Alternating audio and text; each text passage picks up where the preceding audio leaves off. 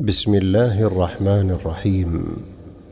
الحمد لله رب العالمين والعاقبة للمتقين وصلى الله وسلم على عبده ورسوله نبينا محمد وعلى آله وأصحابه أجمعين.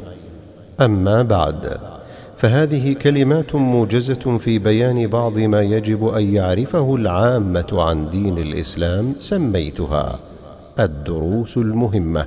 لعامة الأمة وأسأل الله أن ينفع بها المسلمين وأن يتقبلها مني إنه جواد كريم.